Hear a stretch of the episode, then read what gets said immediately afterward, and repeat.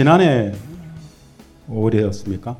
와서 인사드렸던 적이 있습니다. 물론 그 전에도 있었는데 어, 개성공단에 대한 관심을 가져서 진심으로 고맙습니다. 제가 여기서 뭐 지난해처럼 개성단 전체를 소개하는 것은 큰 뭐 의미가 없을 것 같고요. 이번에 와서 아태 소위 설명에서 했던 이야기 그리고 오늘 USIP라든가 스템슨 센터라든가 두 곳에서 똑같이 했던 이야기들 소개 정도 하고 다섯 분 대표님들 모시고 질문 받으면서 개성난 이야기를 좀 나눴으면 좋겠습니다.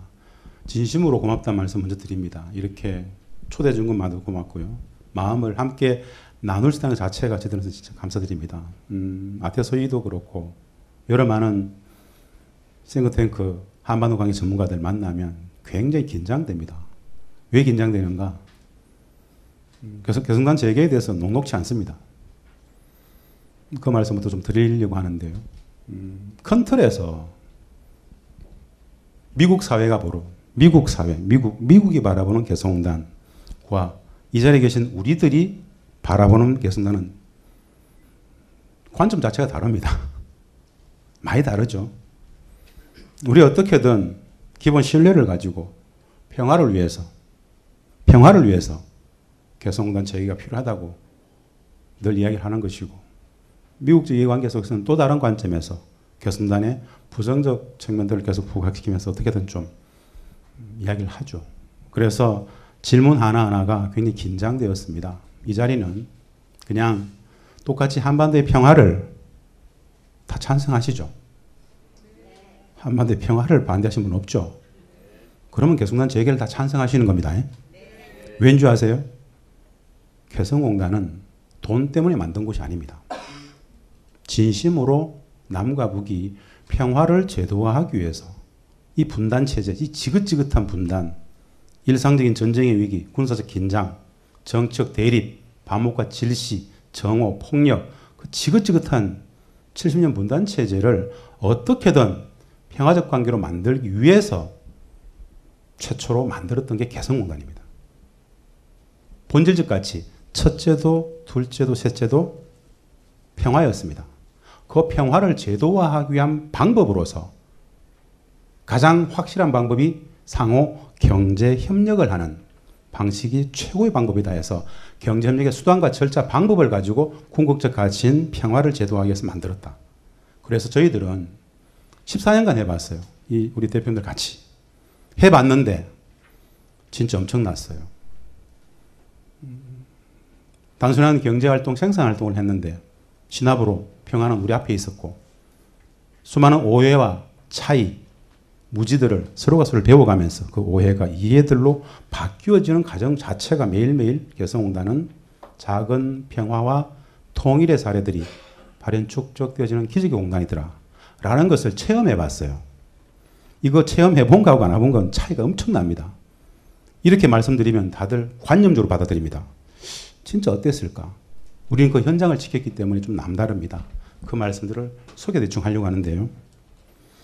그냥 아테소이라든가 그쪽에서 했던 이야기들 20분 만에 소화를 했어야 되기 때문에 진짜 빠르게 진행했습니다. 오늘 저한테 많은 시간이 주어지지 않습니다. 여러 대표님들 말씀을 드려야 되기 때문에 그 취지들만 말씀을 드리겠습니다. 혹 이 개성공단에 대해 이해를 처음 들으시는 분들을 위해서 그 수준에서 말씀을 드리겠습니다. 이게 남과 북이 2000년 8월에 합의했던 개성공단 전체 2천만 평 중에 20분의 1인 1단계 100만 평의 모습입니다. 휴전선이 보입니다. 휴전선. 여기 휴전선입니다. 이게 남측에 있는 파주 문산의 우리 아파트입니다. 휴전선으로부터 3.5km, 4km, 5km밖에 안 됩니다.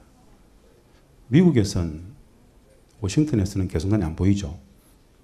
서울 뒷산인 삼각산 북한산에 올라가면 날씨가 진짜 맑은 날 우리는 서울 뒷산인 삼각산 북한산에서 날씨가 진짜 맑은 날 개성공단 개성시를 이렇게 두르고 있는 송악산 줄기를 손으로 딱 찍을 수 있습니다. 북한은 분단은 통일은 대부분이 관념 속에 존재합니다.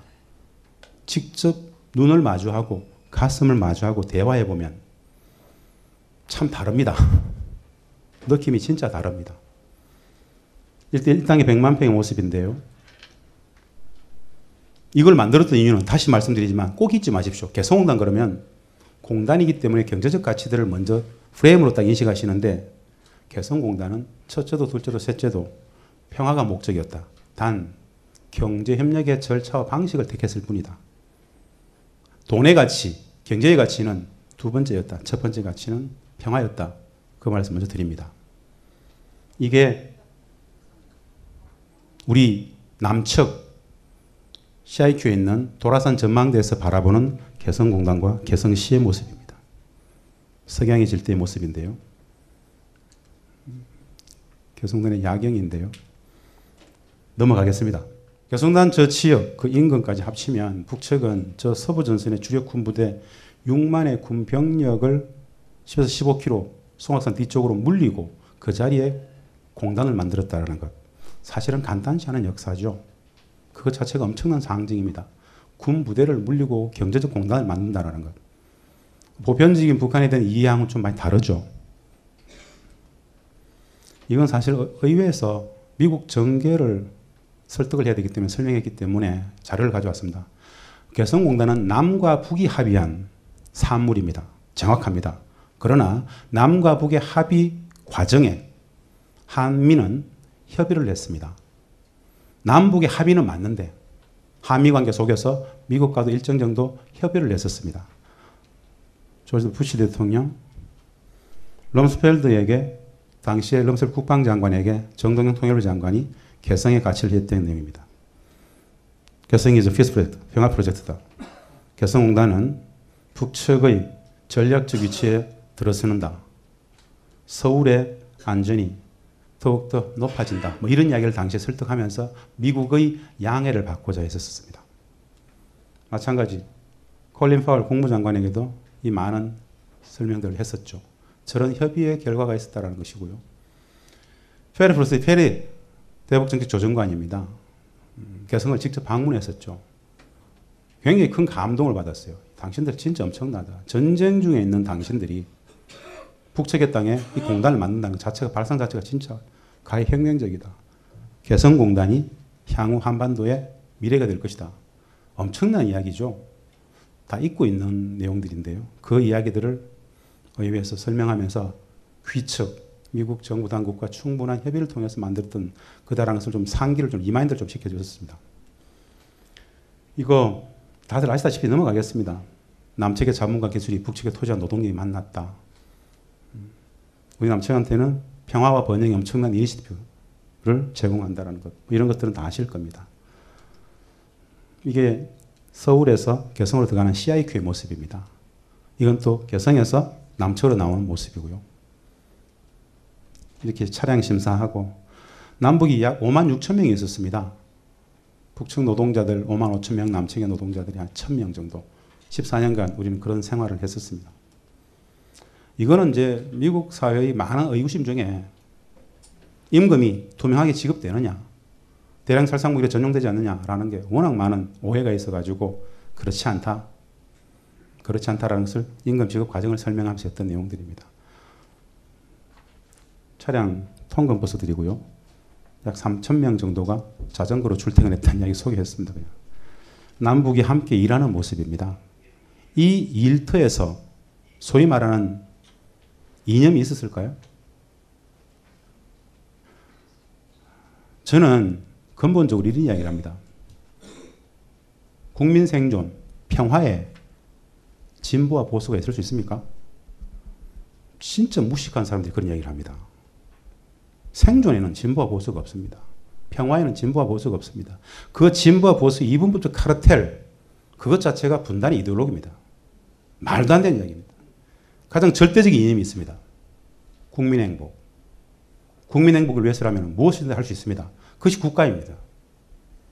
국민 행복을 위해서라면 모든 것은 다 국가의 목적은 국민이지 않습니까? 저것이 무슨 이념이 있겠습니까? 개성공단을 정책 이념의 자태로 보려는 인식 자체가 진짜 저급한 무식한 이야기라는 말 진짜 드리고 싶습니다. 말도 안 되는 이야기예요. 그 프레임을 깨버려야 되죠. 우리는 저렇게 그냥 일상적으로 같이 생활하면서 일터에서 남과 북을 서로 배워갔습니다. 몰랐기 때문에 오해했는데 알게 되니까 오해할 일이 하나도 없었습니다. 이미 그것은 평화를 이루었죠. 그런 역사를 말씀드립니다. 제가 그런 말 항상 드립니다.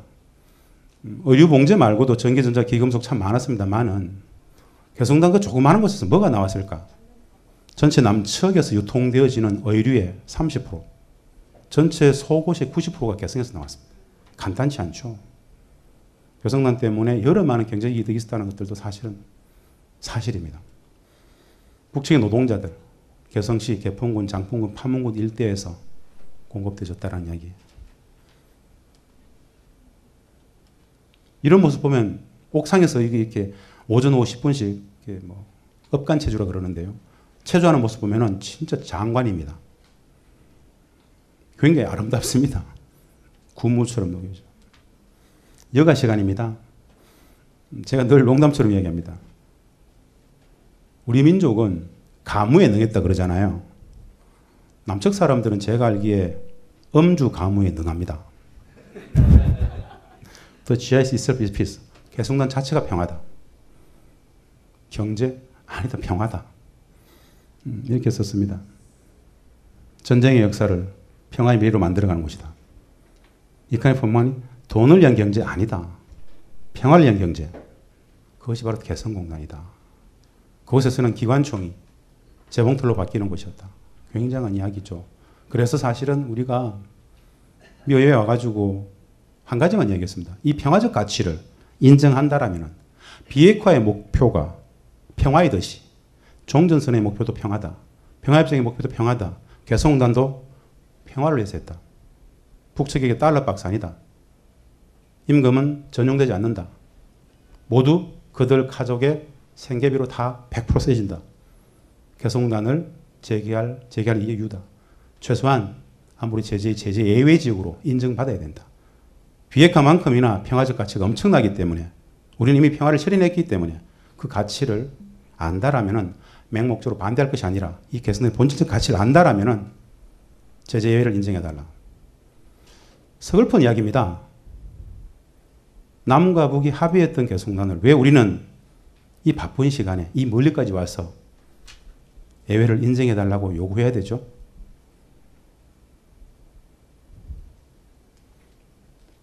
이런 이야기도 했습니다. 개성공단은 북측에게 자본주의 시장 경제 마인드를 확산시키는 곳이다. 왜? 미국 사회가 가장 듣고 싶은 이야기이기 때문에. 사실 적지 않은 이야기입니다. 맞습니다.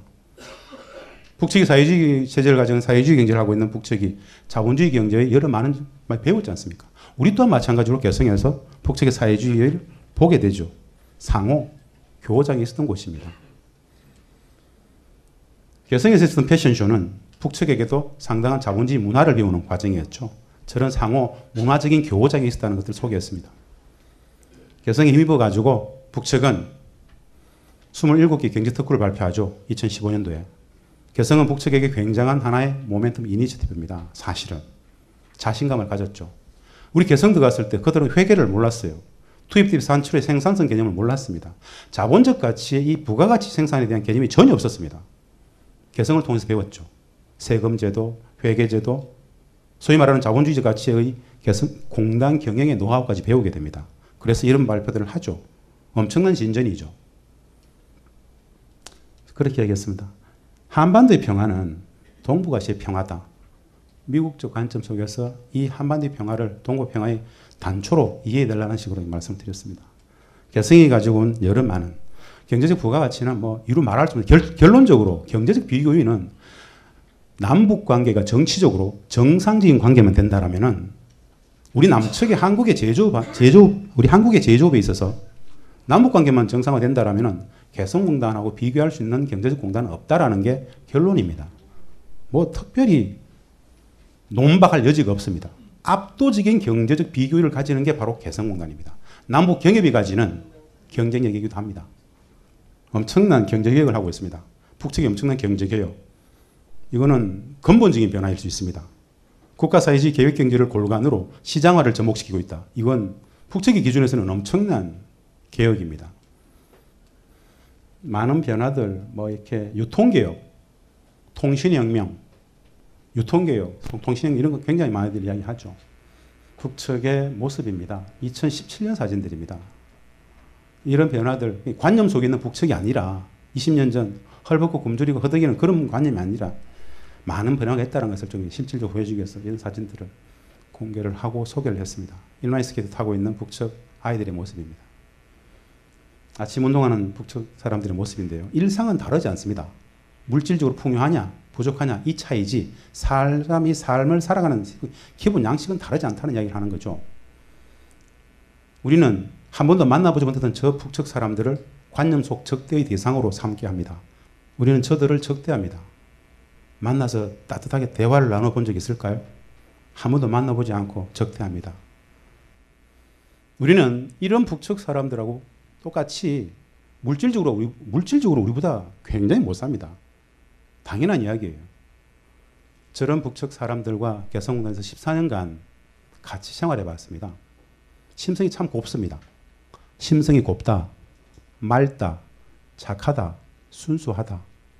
14년 경험 속에서 일반적으로 보편적으로 말씀드릴 수 있습니다. 그렇습니다. 그것이 팩트니까요. 그랬다 이거죠. 그곳에는 저런 사람들과 이미 그런 경험을 해봤다라는 그 확신이 있기 때문에 이 경협은 확장돼야 된다. 만나야 된다. 만나면 된다. 만나보면 이미 평화이고 통일이다. 그 말씀 드리고 싶습니다. 이거는 이제 미국 기업들도 들어가자. 개성 가서 같이 돈 벌자. 같이 평화를 만들자. 미국의 기업이 북측에 들어가는 것 그 자체가 이미 평화를 실현하는 것이다. 라고 이야기를 하면서 전전 이야기를 끝냈습니다. 이 많은 다른 내용들은 퍼주기다, 돈줄이다, 달러박스다, 전용된다. 그 모든 것이 아니다라는 이야기를 했던 이야기들이었고 이것까지 구체적으로 설명드릴 필요는 없을 것 같습니다. 짧은 시간에 개성단을 그냥 압축적으로 표현했습니다. 음, 더 깊은 이야기들은 직접 개성에서 기업을 경영하셨던 다섯 분의 대표님들에게 질의응답을 통해서 진행을 했으면 좋겠습니다. 고맙습니다. 감사합니다.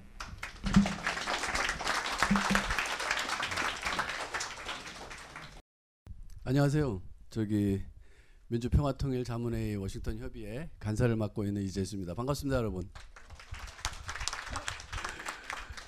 그 개성공단 예, 아프죠 우리가 생각만 해도 아, 2000년 6.15 공동선언 남북 공동선언의 가장 귀한 옥동자가 바로 개성공단이었는데 예, 그 개성공단이 처음 시작하고 첫 번째 물건을 만들었을 때가 2004년이었습니다.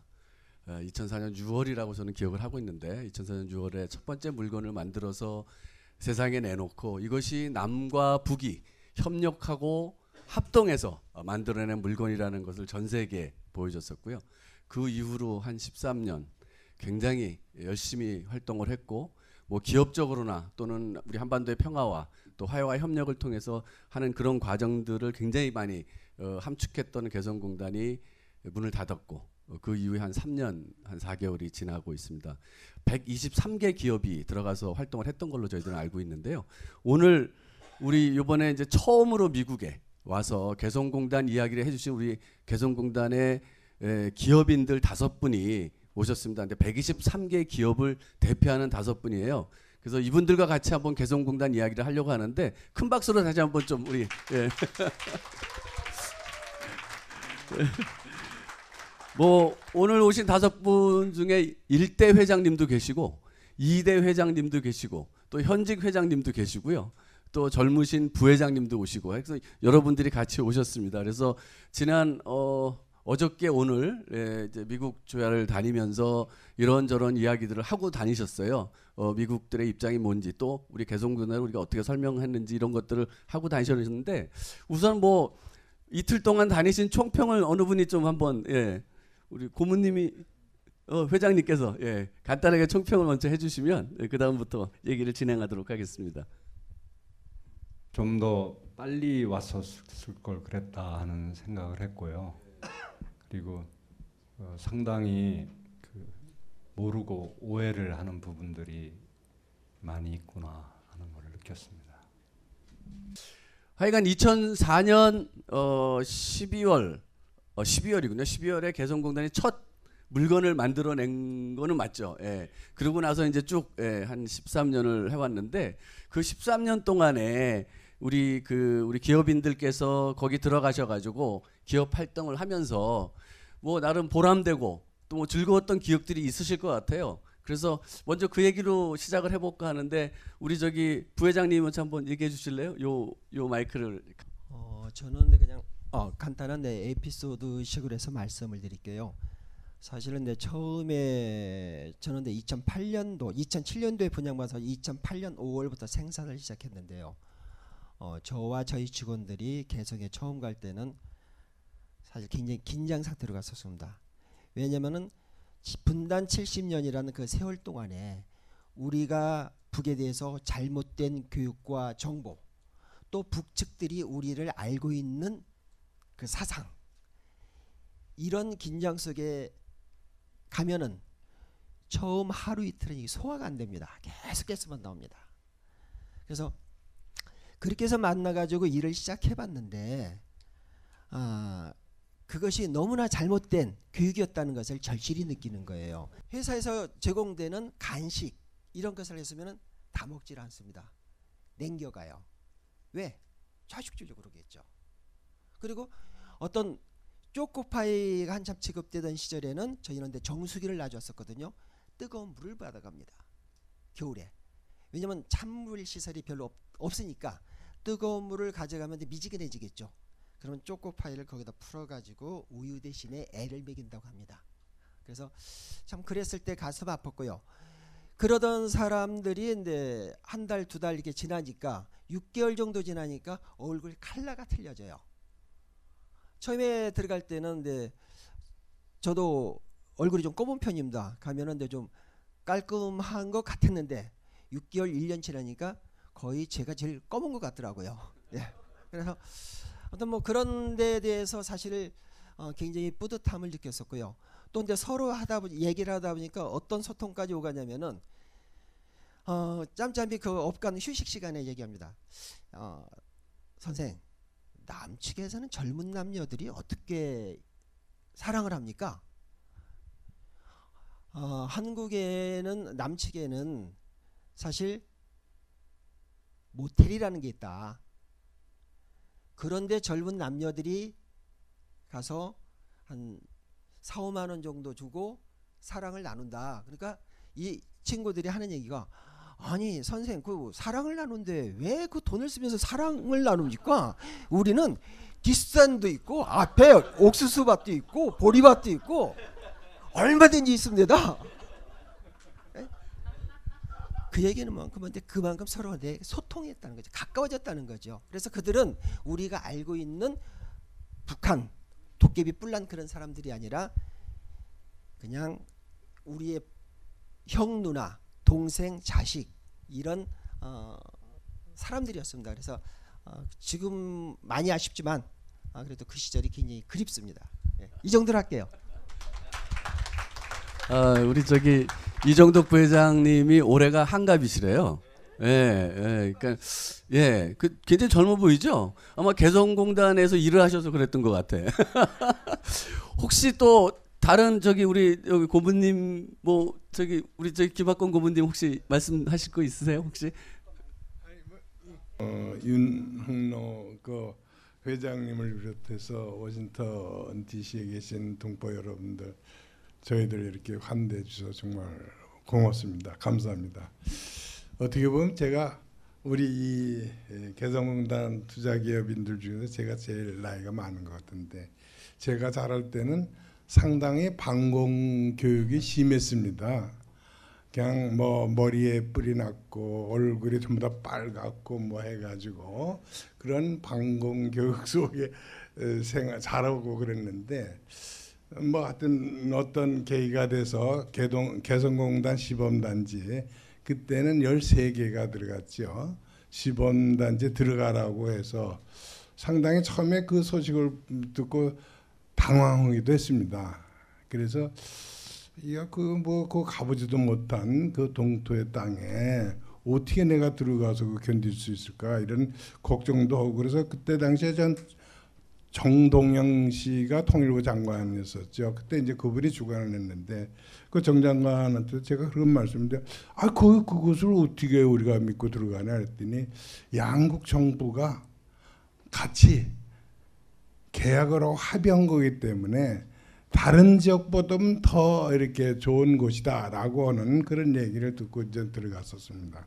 들어가면서 일을 진행 이제 그러면서 이제 건물을 짓고 진행했는데 처음에 이제 40명이 저희 회사에 이제 들어온다고 해서 야 그 처음에 그럼 40명이 들어와서 어 우선 면담을 면접을 한다고 하는데 한번 들어가 봐야 되겠다. 그래서 처음 제가 이제 들어가서 면접 면접하는데 저는 뭐 이렇게 바깥에 있었지만은 하는 나오는 친구들하고 이렇게 에, 같이 얘기를 나눴죠. 근데 사실은 그때 당시에 40명이 처음 이렇게 저기 그 어, 같이 대화를 하고 그러는데 사실 그 친구들이 저를 대하는 게 상당히 매몰찼어요.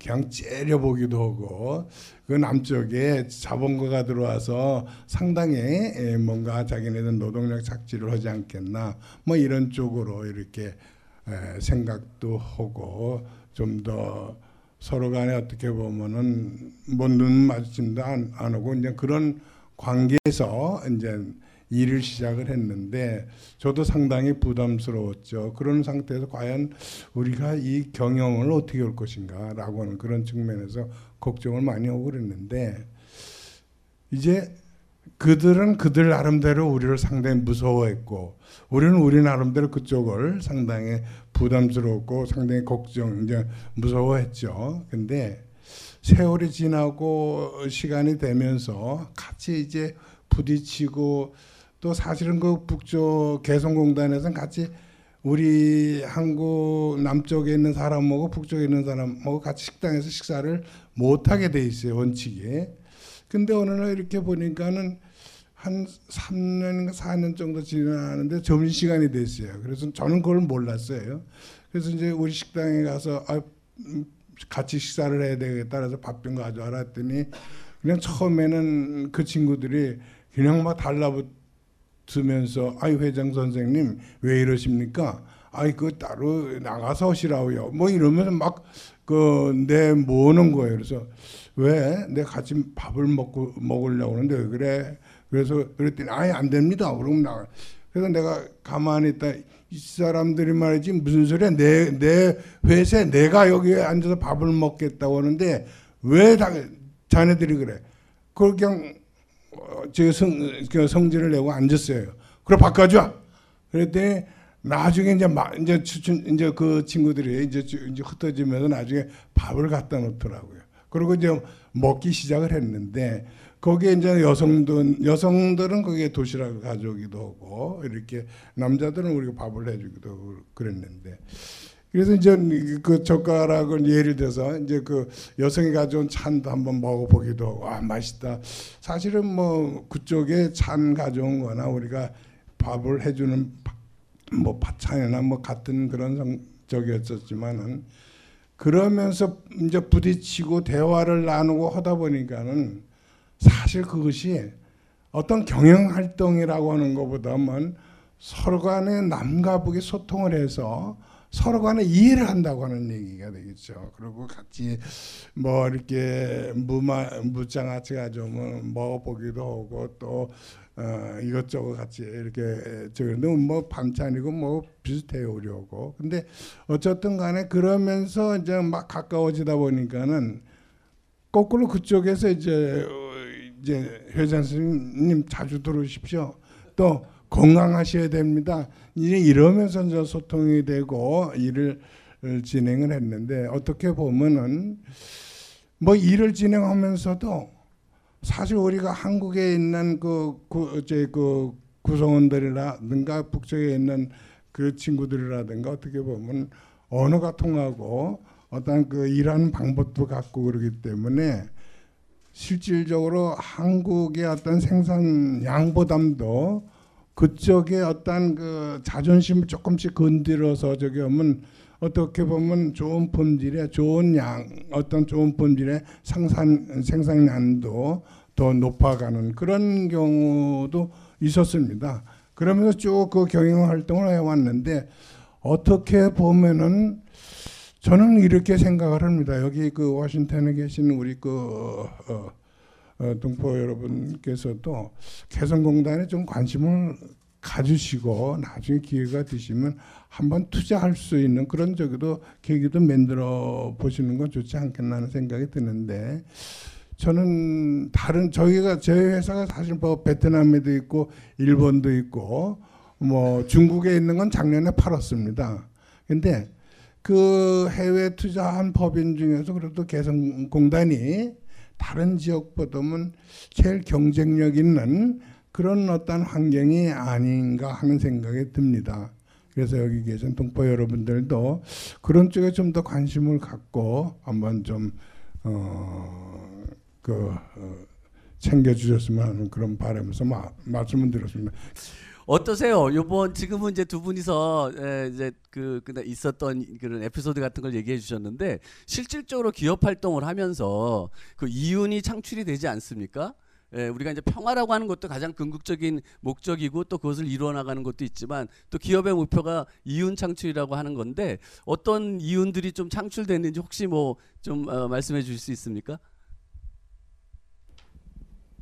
그 처음에 가면 어, 대부분의 기업들이 몇 년간은 굉장히 고, 그 고전을 해야 됩니다. 왜냐하면 그 사람들은 열심히 일해야 할 그 이유가 없이 그 중간만 가면 되지 하는 그런 생각으로 살아왔던 사람들이기 때문에 하여튼 우리보다 우리는 굉장히 그 경쟁심이 많고 그리고 저 남이 나 나보다 내가 남보다 못하면 정말 속상해 갖고 그 잠을 못 잘 정도인데 그 사람들은 그렇지 않습니다. 그래서 처음에 가면 일의 능률이 현저히 떨어집니다. 남쪽이 열을 하는 것 같으면 한 셋도 할까 말까 합니다. 그러다가 그 아까 그 이제 그 자본주의 방식에 길들인다 하는 게 그 기업 저 기업들이 어떤 성과를 냈을 때 그 성과급이라든지 또 거기에 대한 인센티브를 주지 않겠습니까? 어떤 주로 이제 물자로 많이 줬는데 왜냐하면 돈으로 주는 것보다는 그 사람들은 물자가 더 어, 그 사람들한테 더 필요하니까 그랬는데 나중에는 하여튼 2013년도에 한 6개월 다친 다음에는 대부분의 기업들이 다 그 흑자를 냈던 게그 그 이후에는 본인들이 무리하게 그러니까 그 전에는 아무것도 안 해놓고 무조건 더 내놔라 시켰다면 그 2010 이제 잠시 공단이 중단된 상태에서 그걸 겪고 난 후에는 우리가 이만큼 더 할 테니까 이만큼 좀 더 주라 하는데 그 더 주는 비용은 찍고 더 많이 하는 그 절대 절대치가 크니까 당연히 기업들은 그렇게 그 거기에 저 호응을 하게 되죠. 그래서 실제 어떤 어떤 부분에서는 나중에 자기들 스스로 이제 열심히 해야 되겠다. 또 그 좋은 성과를 내면 그게 곧 내 나 자신에 대한 그 반대급부가 있다. 이런 거를 그 인식하게 되고 거기에 이제 저기하게 되는 게 그, 그 그걸 여실히 느낄 수가 있었고 끝으로 재미없는 말씀 하나 드린다면 그 뭐 여기 총영사님 계신데 그 개성공단이라는 것만 놓고 보면 우리가 남쪽에서 합의를 많이 불이행했습니다. 근데 그 남쪽 뉴스에는 걔들이 complain하고 뭐 시비 걸고 하는 얘기만 나오지 우리가 어떻게 합의했는데 안 지켰다 하는 얘기는 하나도 나오질 않습니다. 그 미국도 아마 그 정권이 이렇게 바뀌면 그 전임자가 했던 걸 갖다가 다 이제 그 다시 무시 저기하고 이번에 트럼프 대통령도 뭐 이란 합의 했는데 다시 그 다 무효로 하듯이 그 개성공단 이 경협 사업만큼은 좀 장기적인 안목을 가지고 정권이 바뀌더라도 득이 되는 게 득이 더 많으냐 실이 크냐를 따져보면 득이 훨씬 많은 사업이니까 그것을 좀 그 지켜가야 되는데 하여튼 이상하게 그 개성공단 하면 지금 현재 그 야당이 된 쪽에서는 이게 그 좌 뭐 좌파의 뭐 적인 것처럼 생각을 하고 사실 그 기업들이 어려웠던 거는 2008년도 3월달에 정권, 정부가 바뀌면서 2월 25일 날 이명박 정부로 그때 그 노무현 정부 때 북측하고 합의했던 또 그 애시당 쪽 저 김대중 정- 정부 때 그 얼개를 만들어 놨던 그런 것들이 하나도 지켜지지 않았습니다. 그래서 그거에 대한 그 불평이 기업들한테 많이 전달이 됐었죠. 그리고 그 이후에 들어갔던 기업들은 어, 실제적으로 여러 가지 면에서 그 좀 지장이 있었습니다. 사람도 못 받고. 왜냐하면 개성이 인구가 없는 지역이기 때문에 그 북측이 돈이 없어서 남쪽 우리가 남쪽에서 부담해 갖고 주거 인프라 차원에서 대규모 근로자 숙소를 합숙소를 져주기로 했거든요. 그 서면 합의까지 다 했는데 그거를 이명박 대통령 들어서면서 싹 그 이행하지 않았죠. 무효화, 그래서 무효화시켰고. 예. 예. 그래서 그냥 그냥 무효화한다고도 안 하고 그냥 안 하고 말았죠. 뭐 그 얘기 했다가 아주 저 우리 김학공 고모님이 그, 그 당시에 저 MB 정부에 그 밑보여 가지고 그때 좀 고생하시고 그랬는데 그래서 이 실제 이게 그냥 여러 평화적인 측면 그리고 현재 한국의 그 중소 제조 기업들은 굉장히 어렵습니다. 왜냐하면 사람도 우선 그런 힘든 일을 하려고 하는 사람들이 없고 또 외국과 경쟁을 해야 되는데 원가 경쟁을 저기 국내 한국 내의 임금 수준이 너무 높고 그래서 사실 그러한 기업들한테는 어떤 출구였고 거기 가고 초기에는 좀 고생하더라도 자리 잡으면 일단 그, 그 사람들도 열심히 하고 뭐 저기 할 때는 실제적으로 보면 남측 사람들보다는 굉장히 순진합니다. 예. 그리고 어른도 잘 공경하고 여자들은 남자들한테 잘합니다. 어. 심지어는 그 공장에서 일하는데 그 남자 직원이 이거 내 것도 좀 해 하고 저는 담, 저 담배 피러 나가고 한 시간쯤 있다 들어옵니다. 어. 그러면 잘못된 거네. 그 지- 저기 앞뒤에 여자분들이 그걸 대신 해주고 있어요. 어, 얼마나 저기 남자들한테는 좋은 데입니까? 그래서 뭐 나이 서로- 드신 분들한테도 예, 좋고 서로 돕는 돕는 거겠죠, 뭐. 예, 아니 그러니까 그 거기는 아, 그 어떻게 보면 이 남쪽 같이 이제 외국 외국하고 교류 이런 게 별로 없었기 때문에 그 조, 저기 이시 조선을 거쳐 갖고 그 일제 통치를 거친 다음에 그 다음에도 이 사람들이 그 자기들 그, 그 왕조 정치하는데 지장이 없는 그런 부분들은 우리 저기 노인 우대하고 그 남성 저기 저- 저기하고 하는 거는 가부장적인 이 사고는 옛날식 그 사고 아닙니까? 그런 거는 다 온전하게 그 저 지켜주는 거죠. 그래서 그 거기 가면 남자들한테는 상당히 괜찮습니다. 그래서 앞으로 그- 그리고 끝으로 제가 한 말씀만 예, 드리면 예, 아까 투자 말씀하셨는데 예. 제 사이가 저 미국 시민권자입니다. 음, 네살 때 이민 와가지고 그 매사추세츠에서 그 변호사 자격을 땄고 그 검사 보로 보, 보선에서 일하다가 제가 음, 딸도 보고 싶지만 그 저기 대북 사업을 하는 데는 한국 국적을 가지고는 불리한 점이 많습니다. 왜냐하면 구- 대한민국에는 국가보안법이라는 아주 요상한 법이 있어갖고 이 저기 북한에 갈래도 하다못해 제3국에서 북한 사람을 만날래도 그 통일부에 신고하고 승인을 받아야 됩니다. 기장 만나면 다 그 처벌받습니다. 뭐 개성공단은 허가된 지역이니까 그 안에서 북한 사람들 마, 만나는 거는 아무 관계가 없지만 그래서 사실은 5.24 조치 때 내륙 지역에 투자했던 기업들은 거의 다 망했습니다. 가보지를 못하니까. 그거 못 가게 했고. 그- 그랬는데 그 미국 국적을 가진 사람들은 자유롭게 왕래하더라고요. 음, 미국 정부. 그래서 야 이게 대북 사업이 할 만한 건데 보람도 있고 그 큰 욕심 안 부리면 사업 사업성도 분명히 있고 한데 한국 국적을 가지고는 국가보안법이 있는 한 어려움이 있겠다 싶어서 제가 그 저희 사위한테 들어오라고 했는데 해필이면 그 이- 저기 2013년도에 들어온 지 일주일 만에 그때 공단이 6개월 또 닫혔. 우리는 사업성도 분명히 있고 한데 한국 국적을 가지고는 국가보안법이 있는 한 어려움이 있겠다. 또 정말 정세의 영향을 받음이 없이 개성공단은 을 안정적으로 운영하는 것에 남과 북은 보장한다 이렇게 합의해 놓고서 그 어느 날 갑자기 저기 설 명절 연휴 끝날 내일부터는 개성공단 안 돼. 그래가지고 이게 다친 거 아니겠습니까? 그 그때는 그렇게 해서 다쳤는데 지금은 이제는 또 아주 그또저 미국에서 그 저 미국의 양해 내지는 동의를 구하라는데 아 그게 참 어렵게 꼭 저기 꼬여 있는 걸 여, 여기 와 보니까 실질적으로 느낄 수가 있겠고 저희 나라가 또 애석하게도 힘이 없지 않습니까? 미국 미, 미국에 비해서.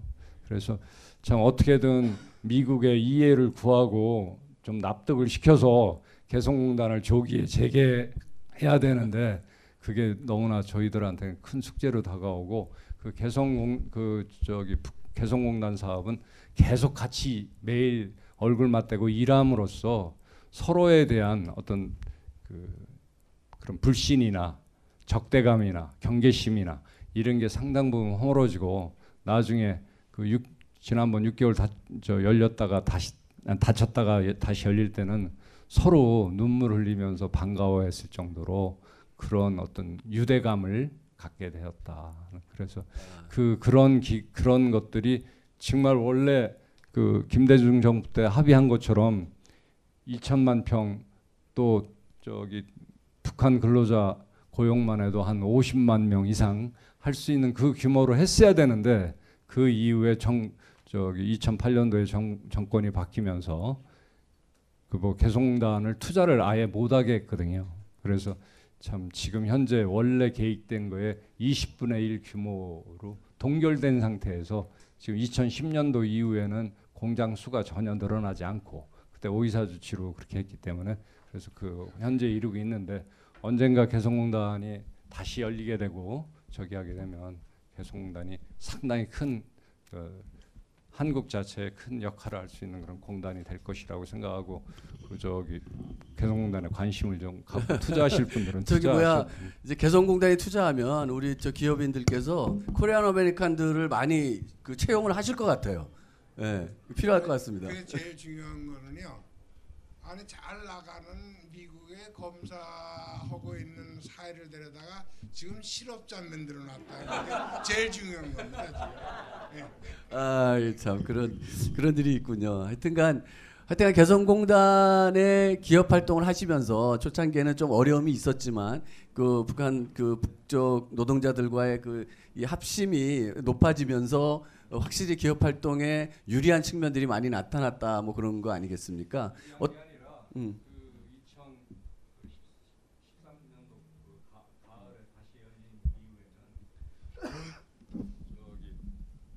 거의 그 모든 기업들이 다 이익을 냈습니다. 어 그러셨구나. 예, 예, 예. 어떻게 저기 우리 예. 이제 개성공단이 처음에는 상당히 어려웠습니다. 왜냐하면 국제사회에서 인정을 안 했댔어요. 그래서 어, order를 주는데 main order는 절대 못 받았습니다. 그 스파트 오다들 급한 거 이제 이런 쪽을 받다가 언제 이제 개성공단이 빛을 보기 시작했냐면 2010년 11월 달에 연평도 포격 사건이 있었습니다. 그때 이제 그 대기업도 그렇고 모든 기업들이 예의주시하면서 보니까 문이 안 닫히거든요. 그러니까 아 이거는 이제는 정세하고 무관하게 개성공단은 간다. 그래서 대기업들이 그때부터 메인 오더를 주기 이제 시작을 했습니다. 그래서 그 그러고 그때가 같이 또뭐 홈쇼핑들이 많이 저기 한국이 또 될 때입니다. 그러니까 처음에 좀 싼 옷들을 베트남이나 중국에서 만들어 와가 홈쇼핑에서 잘 팔리면 만들 순 빨리 만들어야 되거든 그때부터는. 그때부터는 개성공단밖에 없습니다. 만들 수 있는. 저녁에 원단을 보내면 한 2, 3일 뒤에 옷들이 나오기 시작을 했거든요. 그리고 대기업도 이제 스파트 오다가 아닌 메인 오다들이 들어오기 시작을 했습니다. 그래서 2010년 이제 2012년 어, 11년부터죠. 쭉 잘 나가다가 2013년도에 이제 뭐 6개월 제가 섰을 때 회장을 했습니다. 그래서 참 그 뭐 제가 뭐 에피소드로 좀 이야기하는 게 뭐가 있냐 하면 그 제일 이제 문 닫기 문 닫히고 나니까 걱정되는 게 제가 이거 마지막 회장이 되면 어떡할까 그 걱정이 굉장히 지금 들더라고요. 근데 그뭐 지금도 이제 문 닫지가 오래됐지만 곧뭐 열리라고 생각을 하고 있습니다. 그리고 저는 왜 개성단에 갔냐면 저희 부모님들이 다 이- 이북에서 월남하신 분들이에요. 그래서 항상 그 이북을 생각하시고 이래 있어가 제가 개성단 이야기를 꺼내니까 막 두 말도 안 하고 오케이를 하시더라고요. 이거는 이제 우리 같은 민족이고 또 우리 부모님들의 고향이고 또 저 제 고향이기도 하니까 가서 그 뭐 조그만한 도움이라도 대해 보자. 그래서 이게 앞으로 이제 개성공단이 다시 열리면 좋은 점이 여러 가지가 있습니다. 그 어 이 자 2년 전이었습니다. 이제 개성단이 문 닫히고 난 다음에 그 대구 경북대학에서 그 탈북자를 초청해서 아그그 경북대학의 그 탈북 탈북자인데 그때 학교에 입학한 학생이 있더라고 여자분인데. 그분이 이제 나이가 한 서른다섯인가인데 그 탈북을 해서 뭐 처음에 여기 와서 뭐 식당에도 일하고 뭐 꾸준히 일 하다가 공부하겠다는 의지로 이제 대학을 입학했더라고 입학해가지고 어 그분이 이제 강연을 나와서 하는데 보니까 지금 청년시로 걱정할 게 뭐 있냐 그거예요. 이북과 관계가 좋아지면 결국 이북에는 아직까지 모든 게 다 새로우니까 뭐 저희들도 아까 김진양 그 이사장님께서 뭐 회계고 뭐고 다 가르쳤듯이 하다못해 유치원을 가르치려 그래도 남쪽에서 다 가서 가르쳐야 될 것 같다. 그래 이 시스템을 만들어 주려 그러면 그럼 청년 일자리 걱정할 필요도 없이 그 여기 있는 모든 이제 그 대학 남쪽에 있는 어, 사람들이 그 이북을 이제 바르게 보고 이러면 아마 통일도 뭐통 흡수 통일은 지금 좀더 바라지는 않습니다. 왜냐하면 독일식으로 통일됐다가 상당히 큰 문제는 있습니다. 뭐 물론 민족들은 뭐 흡수 통일이 돼도 뭐 통일되면 좋겠지만 그, 그 통일 당시에 독일 대사가 했는 이야기. 그 그때 그 한국 대사를 하신 분이 강연에 와서 하는 게 그 통독이 될 때 독일하고 저기 동독 서독과의 국민 소득이 네 배밖에 차이가 없었답니다. 그때 서독이 2만 불이고 동독이 5천 불이고 사실 동독이 한국보다 잘 살았댔어요. 통독되는 시기에. 그렇고 인구는 4분의 1밖에 안 됐고 동독이.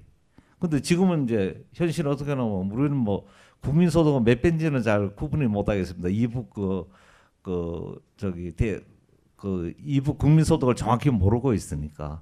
그리고 또 인구는 반입니다. 그럼 얼마나 많은 희생을 치러야 되냐 그거예요. 통독이 저, 저 통일이 되었을 때는 그래서 그거보다는 이제 어, 한 국가 뭐 이체제로 이제 갔을 때는 결국은 어, 남쪽에서 그 같은 민족이니까 다른 나라보다는 훨씬 저기 고, 투자도 좀 쉽게 할 거고 또 남쪽에 지금 자본도 있고 잉여 시설이 굉장히 많습니다. 또 제가 하는 게 이제 섬유 쪽인데 그 대구에 있는 이제 섬유 업계에서는 야 개성이 열리면 언제 열리겠냐 계속 물어보고 있습니다. 그 한국이 최근 그 2년 동안 그 최저임금이 막 엄청나게 올라갔는 겁니다. 실제는 40% 정도 올랐습니다.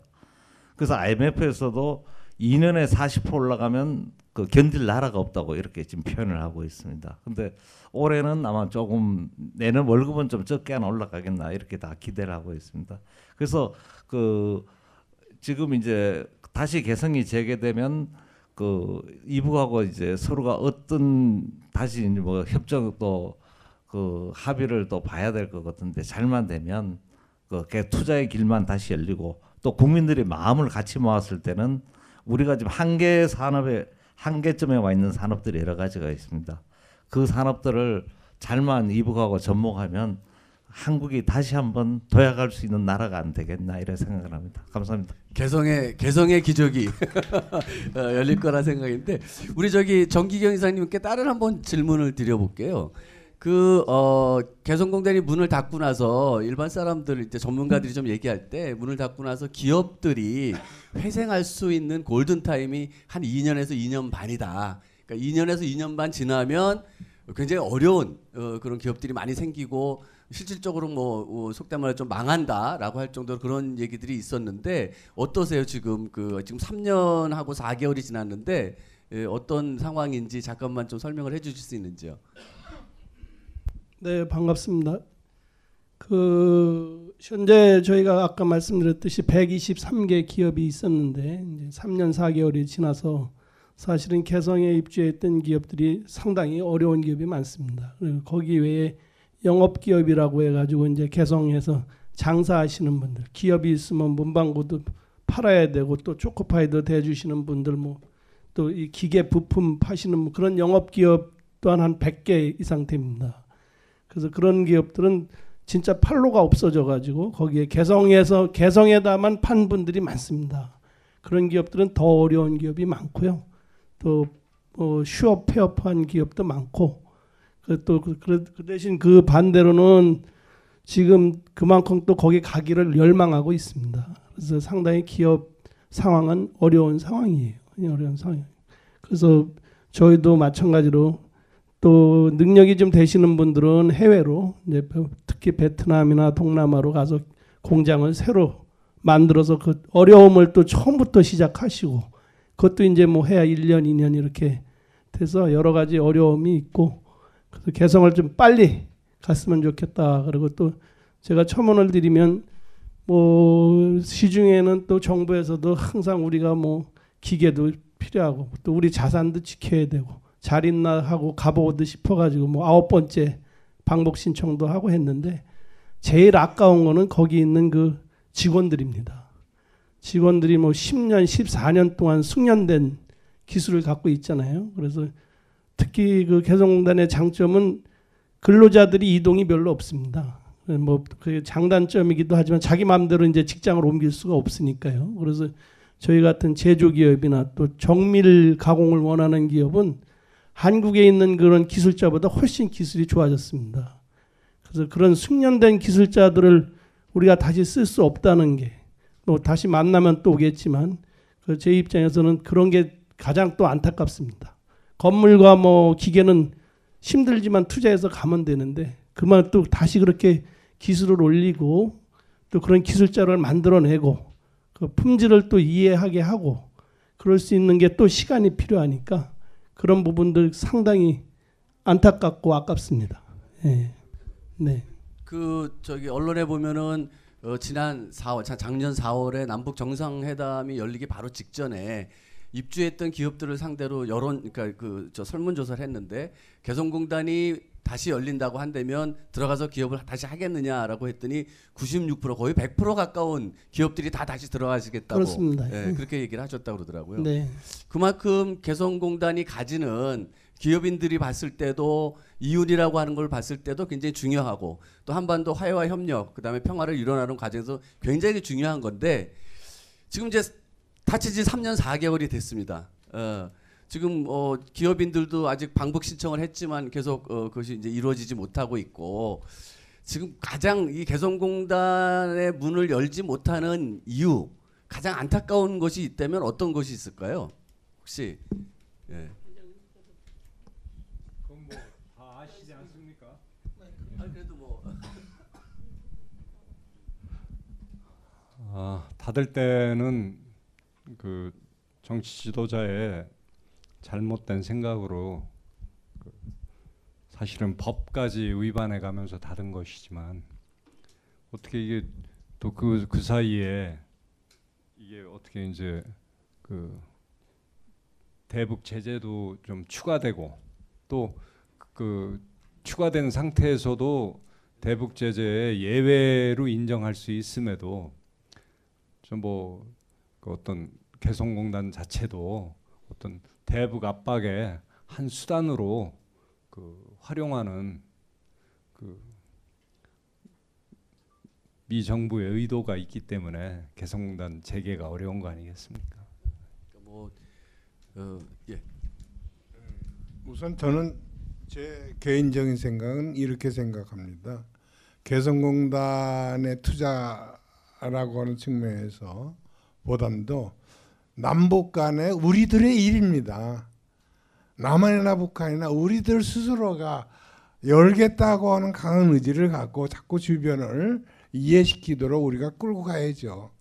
남의 우리가 다른 쪽에 우리가 의지하면서 가는 것보다는 남북한 우리끼리 좀 더 강하게 그런 쪽으로 의지 표명을 하고 풀어갈 수 있는 대안을 만들어 가야 되는 게 아니냐. 저는 그렇게 생각합니다. 예. 어, 뭐 박수.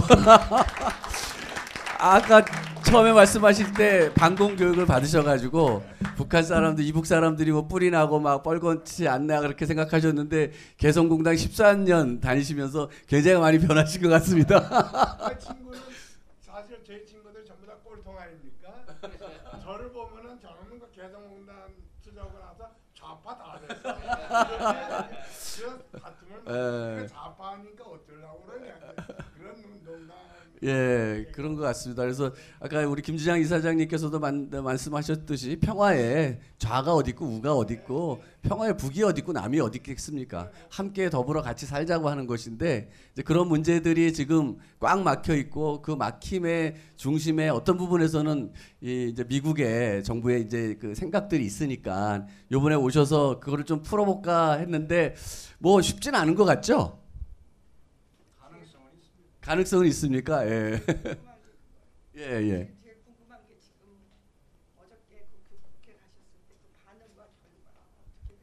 그그 언론에 났을 텐데. 어, 그래요? 아까 잠깐 총평을 부탁드렸는데도 어느 분이 예, 예. 먼저 이제 그 말씀 드리기 전에 다섯 분 대표님들은 전공이 뭔지 아십니까? 사업하시는 분들입니다. 사업하시는 분들입니다. 북한 전문가는 아닙니다. 말씀들 중에 혹 일반화의 오류에 빠지면 안 됩니다. 개인 개인의 경험들을 우리 대표님들의 시각 속에서 말씀하는 것이기 때문에 일반화 시키면 안 된다는 걸 먼저 말씀을 드립니다. 말씀 중에는 본인들이 이렇게 기본 시각을 가지고 말씀하는 게 있기 때문에 일반식 안 되는 먼저 말씀드리고요. 총평을 말씀드리는데 저희들이 미국에 온 건 왜 온지 아십니까? 개성공단 재개를 설득하러 온 게 아닙니다. 왜 왔는가? 최초로 미국 의회를 상대로 그분들이 진짜 모르는 개성공단의 가치를 처음으로 설명하러 왔습니다. 너무 모르고 개성단 정책을 만들고 있기 때문에 진짜 모르신다. 공단이 가지고 있는 그들이 몰랐던 가치, 운영의 메커니즘, 그것에서 무엇을 어떻게 구현했는지, 왜 만들었는지, 우리는 어떤 경험을 했는지를 소상하게 이야기해주고 그들은 처음 듣는 이야기들, 아, 저런 것도 있었구나, 있었구나, 있었구나. 이후에 개성단 정책을 펼칠 때 참고하라고 설명을 하러 왔습니다. 누군가가 개성단 재개를 위해서 설득하러 왔다 그러면은 우리는 이번 방문은 완벽히 실패했습니다. 그게 아닙니다. 최초로 처음 설명을 하러 왔다. 이후에 두 번, 세 번, 네 번 이런 기회는 계속 있을 것이다. 이 말씀은 꼭 드리고 싶습니다. 저는 이 자리에 계신 선생님들이 진짜 중요합니다. 이 자리에 계신 분들은 대한민국에 있는 300명, 299명의 국회의원보다 더 중요합니다.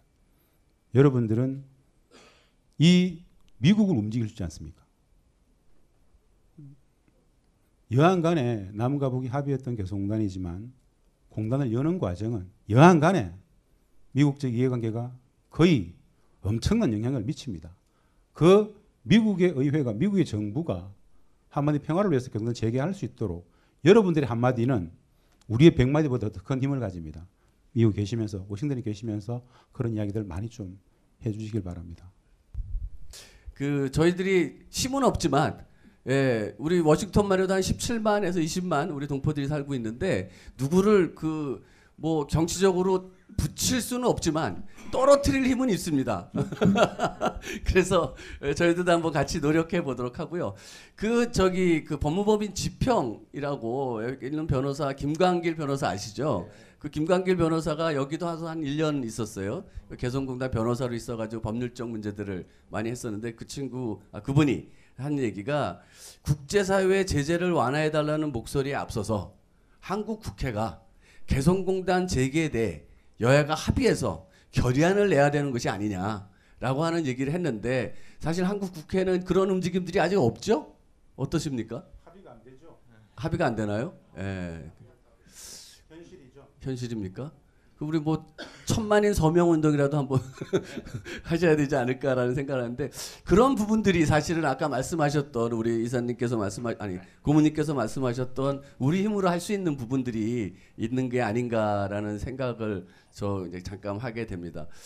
어 그 요번에 이제 오셔가지고 이런 활동을 하고 이제 한국에 돌아가시잖아요. 이제 며칠 있으면 이제 어, 내일 모레 아마 내일 모레죠. 모레 LA 가셨다가 이제 한국을 돌아가시게 되는데 어, 어떠세요? 현실은 뭐 여러 가지로 어려운 점이 있지만 그래도 개성에서 직접 이 기업을 하시고 또 북측 분들과 같이 이렇게 어, 활동 이렇게 하- 사업도 하고 활동도 하고 소통도 해봤던 경험으로 봤을 때 좀 감이 있지 않겠습니까? 아 개성이 요맘때쯤이면 열릴 것이다. 그런 뭐 감이 혹시 없으세요, 회장님 어떠십니까? 워싱턴에 좀 잘 보시는 아니 미국을 미국을 잘 모르는 만큼 감 잡기가 힘드네요. 어 고모님도 감을 못 잡으시겠어요? 글쎄요 올해 올해 안으로 재개되지 않을까 하는 그런 기대 속에서 열심히 그 당위적 의지를 가지고 꼭 말씀 좀 드리고 싶어요. 어디 가면 제일 많이 나오는 질문이 방금 이 질문이거든요. 어떻게 될 것 같아요? 솔직히 말씀드릴까요? 분노스러워요. 우리는 관중이 아니에요. 우린 주체잖아요. 우리가 열어야 돼요. 누가 열어줄 것 같아요? 안 열려요. 내가 열겠다는 각오를 해야 열립니다. 아까 김광길 변호사 이야기 맞습니다. 공단을 여는 가장 큰 힘은 뭔지 아세요? 미국의 성인일까요? 아닙니다. 대한민국 국민들의 의지입니다. 국민들이 압도적 지지율을 통해서 공단 열어라고 하면 대한민국 정부는 그 힘을 가지고 미국을 만나서 엽니다. 많은 전문가들이 저한테 묻습니다. 김현 사장 어떻게 될 것 같아? 진짜 저는 열받아서 이야기합니다. 그 사람한테. 야, 네가 난 언제까지 열겠다라는 이야기를 글로 쓰면 열린다. 내한테 묻지 말고. 너는 관중 속에 있는 박수 친 사람이 아니잖아. 네가 내려와서 열자. 니도 열고 우리 다 같이 열자. 이 자리에 계신 선생님들께서 공단 열어 이러면 제일 빨리 열립니다. 진짜 부탁드립니다. 에, 그 요번에 이제 그 그래도 미주 지역에서 가장 한인들이 많이 사는 LA도 가시고 또 세계 정치의 중심지라고 하는 워싱턴도 오셨으니까 이 힘들을 가지고 한번 우리가 같이 힘을 합치면 뭐 저는 예, 고모님이 말씀하신 대로 올해 안에 예, 분명히 개성공단이 열릴 거라고 저도 뭐 확신을 할 수 있을 것 같습니다. 그래서 우리 다시 한번 큰 소리로 큰 박수로 예, 힘을 주시기 바랍니다. 그, 어 질문할까요? 질문을 그러면 한두 분만 네. 질문하도록 하겠습니다. 그러면 예. 질문하시죠.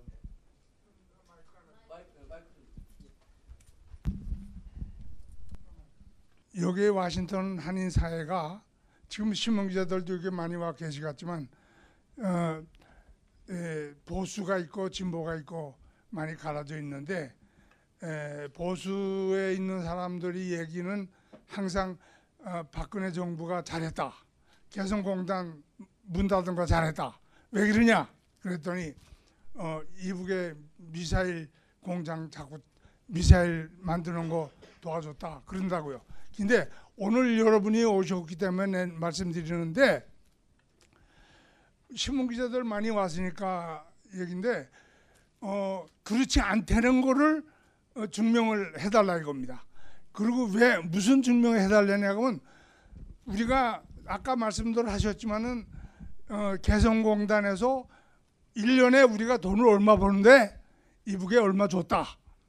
어? 인건비를 얼마 줬다. 그런 걸좀 어, 상, 상세히 설명하고 우리가 어, 개성공단이 돈 버는 것이 어, 이북에 준거 아니 되는 거를 여러분들이 에, 증명해 주시면 신문에도 나고 어, 그 사람들이 조용해질 것 같습니다. 그래서 네, 저는 메릴랜드에서 왔습니다. 저는 직업은 대학 교수입니다. 저기 DC 안에 있는.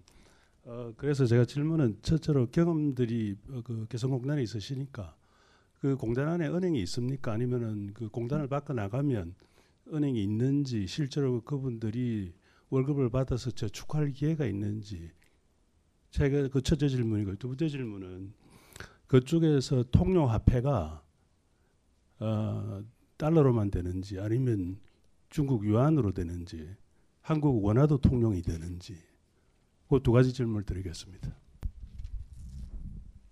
또 여기 한 분 더 계시네요. 예.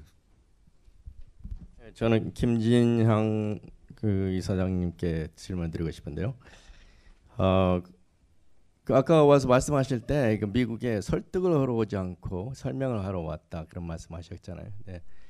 어, 굉장히 제가 질문 좀 의문 사항이 좀 풀리긴 했어요. 그 말씀 듣고 왜냐하면 한국에 어, 우리가 그 유엔 제재에서 그 개성공단은 예외 사항이다 그런 말을 제가 그럼 그 많이 들었는데 그 예외 사항으로 정해졌으면 우리가 하면 되는데 왜 안 하고 그렇게 버티고 미국 눈치만 보다가 미국까지 와서 미국의 국회를 설득하고자 왔을까 그랬는데 설득하러 오신 게 아니고 설명하러 오셨다 이제 그런 말씀하시니까 좀 이해가 됐습니다. 근데 한국 의회가 어 화 이렇게 합의가 안 된다. 또 그런 말씀도 하셨어요. 한국 의회를 통해서.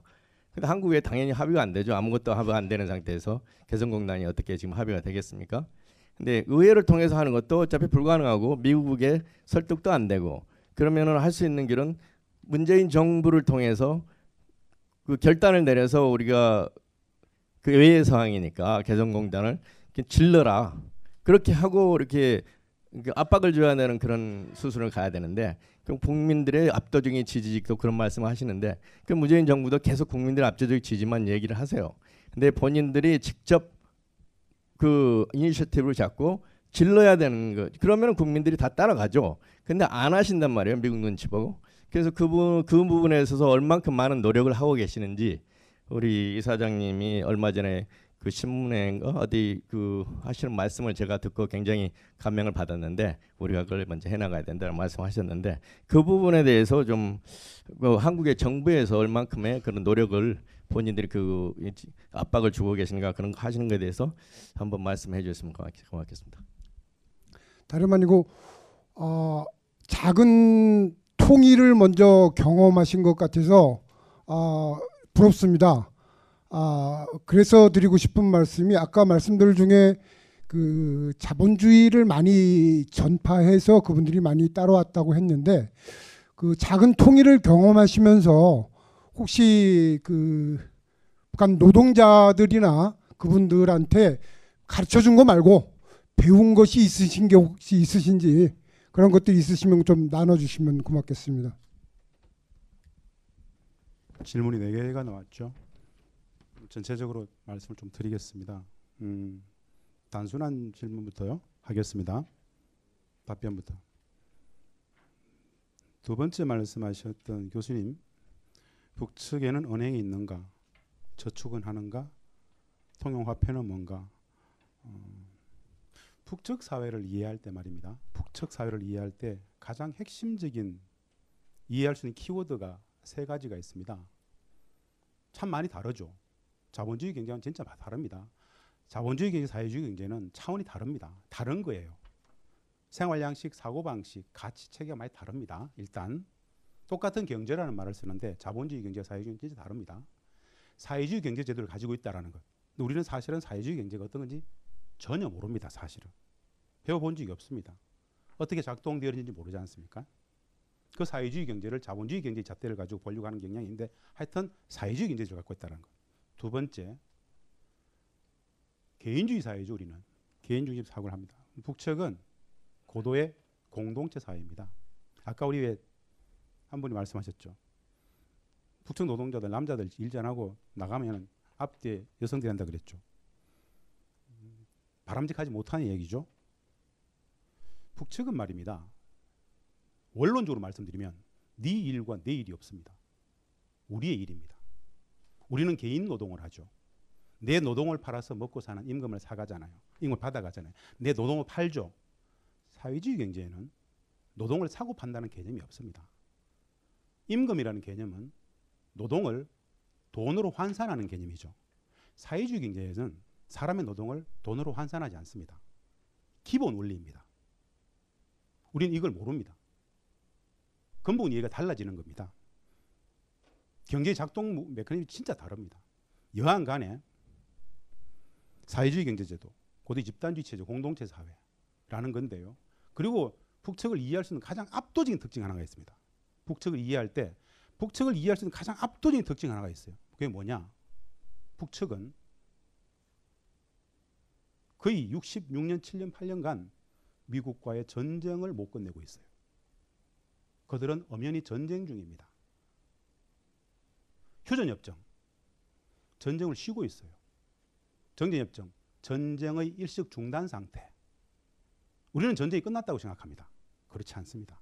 엄연히 정전협정이라는 것은 전쟁의 일식 중단 상태로서 국제법적으로 전쟁 중입니다. 북측의 상대는 누구일까요? 미국입니다. 북측을 이해할 수 있는 가장 압도적인 특징, 그들은 전쟁을 못 끝내고 있다. 비정상 국가예요. 비정상 국가. 그들이 사고 판, 그들의 사고 모든 국가 전략을 이해함에 있어서 가장 첫 번째 사고는 이 전쟁적 상황 속에서 어떻게 판단할까 이겁니다, 사실은. 이 세 가지 키워드가 핵심인데요. 그들에게도 은행이 있습니다만은 예전에 기본 4, 5년 전만 하더라도 은행은 우리는 은행이 뭡니까? 사람들이 돈을 받아 가지고 이자를 지급하고 더 많은 대부를 해줘서 기업이 돈을 벌게 하고 더 큰 이윤을 차, 가져가죠. 북측의 은행이라는 것은 그런 이윤, 돈을 맡겼다고 해서 이자를 주지 않습니다. 이렇게 이야기합니다. 그들은 아니 개인의 돈을 국가가 맡겨주는데 오히려 보관 비용을 받아야 되는 거 아닙니까? 이렇게 얘기합니다. 이거 이해되세요? 사회주의 경제와 자본주의 경제는 다른 겁니다. 자본주의 경제가 절대 선일까요? 상대적인 겁니다. 아, 이게 사회주의 경제라는 게 있구나. 그들은 개인 노동을 팔지 않습니다. 우리가 임금이라는 개념을 가질 때 그들은 생활비라는 개념을 가집니다. 엄밀히 말씀드리면 우리는 내가 직장에 들어가서 내 노동을 팔아서 먹고 살죠. 우리는 선생님 직장에 왜 나갑니까? 일 왜 해요? 이러면 먹고 살아야지 돈 받아가지고 이게 기본 논리입니다. 110중 팔고 그렇게 답변합니다. 북측 사람들한테 선생은 왜 이 직장 나옵니까? 선생은 왜 협동농장 나갑니까? 선생은 왜 기업소 나갑니까? 라고 물으면 천편일률 똑같은 답변합니다. 단 한 명도 먹고 살아야죠. 이런 답변은 들을 수 없습니다. 왜? 그들의 관념 속에는 내 노동을 판다라는 개념 자체가 없습니다. 그들은 왜 일을 할까요? 그 모든 일이라는 것은 그 공동체가 그 개인에게 맡긴 임무입니다. 사회적 노동을 해요. 개인 노동을 하지 않아요. 사회적 노동. 이 사회의 공동체를 위해서 일한다는 개념이 그들을 지배합니다. 왜? 그것이 그들에겐 선의예요. 우리로서는 굉장히 이상해요. 말도 안 돼. 국가를 일한다고? 당을 위해서, 인민위원회를 위해서? 굉장히 생소합니다. 그냥 발음일 뿐입니다. 여기에 옳고 그름은 존재하지 않습니다. 내가 맞아, 너가 틀렸어 이러면 싸웁니다. 아, 사회주의 경제는 그런 거예요. 사회적 노동을 한다고요? 참 희한하네요. 그냥 다름을 인정해버리면 충돌이 생기지 않습니다. 진짜 웃기네, 미쳤네. 틀렸어 이렇게 하면 싸웁니다. 개성공단은 말입니다.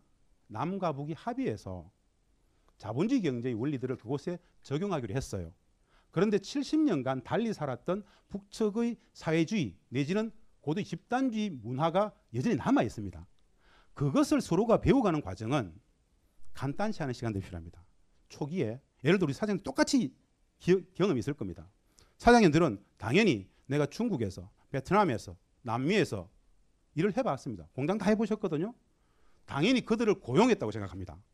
북측 사람들은 내가 고용당했다고 생각하지 않습니다. 그들은 사장 선생이나 나나 똑같이 이 회사의 일원으로서 똑같이 일한다고 생각해 버려요. 무슨 소리야? 너네들 임금은 내가 주는데 내가 고용했단 말이야. 북측 사람들은 굉장히 당황스러워합니다. 이 다름들을 우리가 배우고 들어갔을까요? 안 배우고 들어갔습니다. 전혀 안 배우고 들어갔어요. 이런 다름들이 존재한다는 것들에 대한 기본 이해라도 있었으면 초기에 시간을 많이 할애하지 않았을 텐데 하여튼 다른데 존재한다는 거 말씀을 하나 드리고요. 은행이 있긴 한데 그게 기축 통화는 북측에 돈이 있습니다. 조선원 북측에 돈이 있습니다. 외화는 달러도 위엔화도 통용이 됩니다만은 일반적이진 않습니다. 그 정도 말씀드릴게요. 그 정부 의지는 아시면서 질문하셨죠? 제 답변 안 해도 되죠? 그렇게 하겠습니다.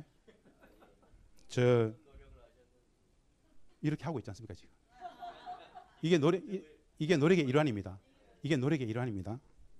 음, 첫 번째 우리 선생님 말씀을 드릴게요. 퍼주기다. 달러 박스다. 그렇지 않습니다. 그렇지 않습니다. 음, 사실은 기업 마다 수익의 구조는 다 다릅니다. 회사 회사마다 일찍 들어오신 분들, 어려운 시기에 들어오신 분들 다 다를 수 있습니다. 한국 경제 전체적으로 봤을 때를 이해해 보면 음, 이렇게 생각하시면 어떨까요? 총액을 얼마 줬는데 얼마를 벌었다. 이 계산보다는 한 달에 한 달에 얼마가 지급되어진다. 라고 보면 되겠죠. 2003년 합의하고 2004년 첫 제품을 만들었을 때 2004년도에 당시에는 약 어, 2만 명 정도도 안 됐을 건데 최초초에는 시범단지 할 때는 우리 13개 업체 있을 때만 하더라도 북측 노동자들 기본 임금이 50불부터 시작했습니다.